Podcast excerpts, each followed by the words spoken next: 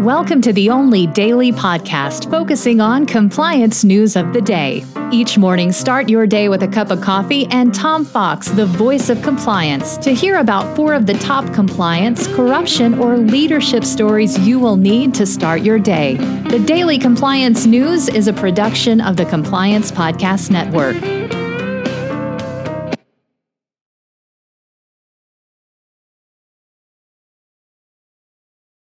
Daily Compliance News for August 7, 2021, the Exxon Listens edition.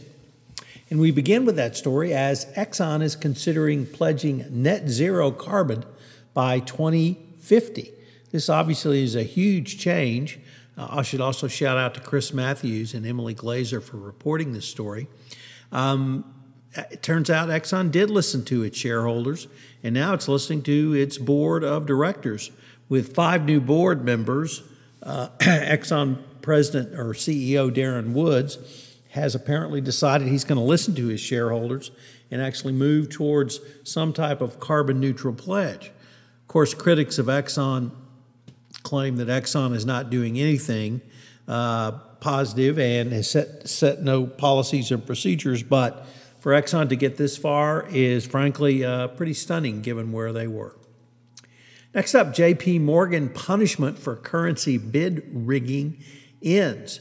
As reported in the New York Times, the Federal Reserve has lifted restrictions on JP Morgan Chase for its role in rigging foreign exchange rates between 2008 and 2013. The Fed, which among its responsibilities helps to regulate banks, has ended a 2015 enforcement order against JP Morgan for unsafe and unsound banking practices. The end of Morgan's regulatory punishment closes a chapter in the bid rigging scandal, even as potential class actions loom from various um, parties. Last year, a former JP Morgan trader was sentenced to eight months in prison for his role in the bid rigging. Another JP Morgan trader was acquitted in 2018, along with former bankers at Citigroup and Barclays who were accused of belonging to a group known as the cartel.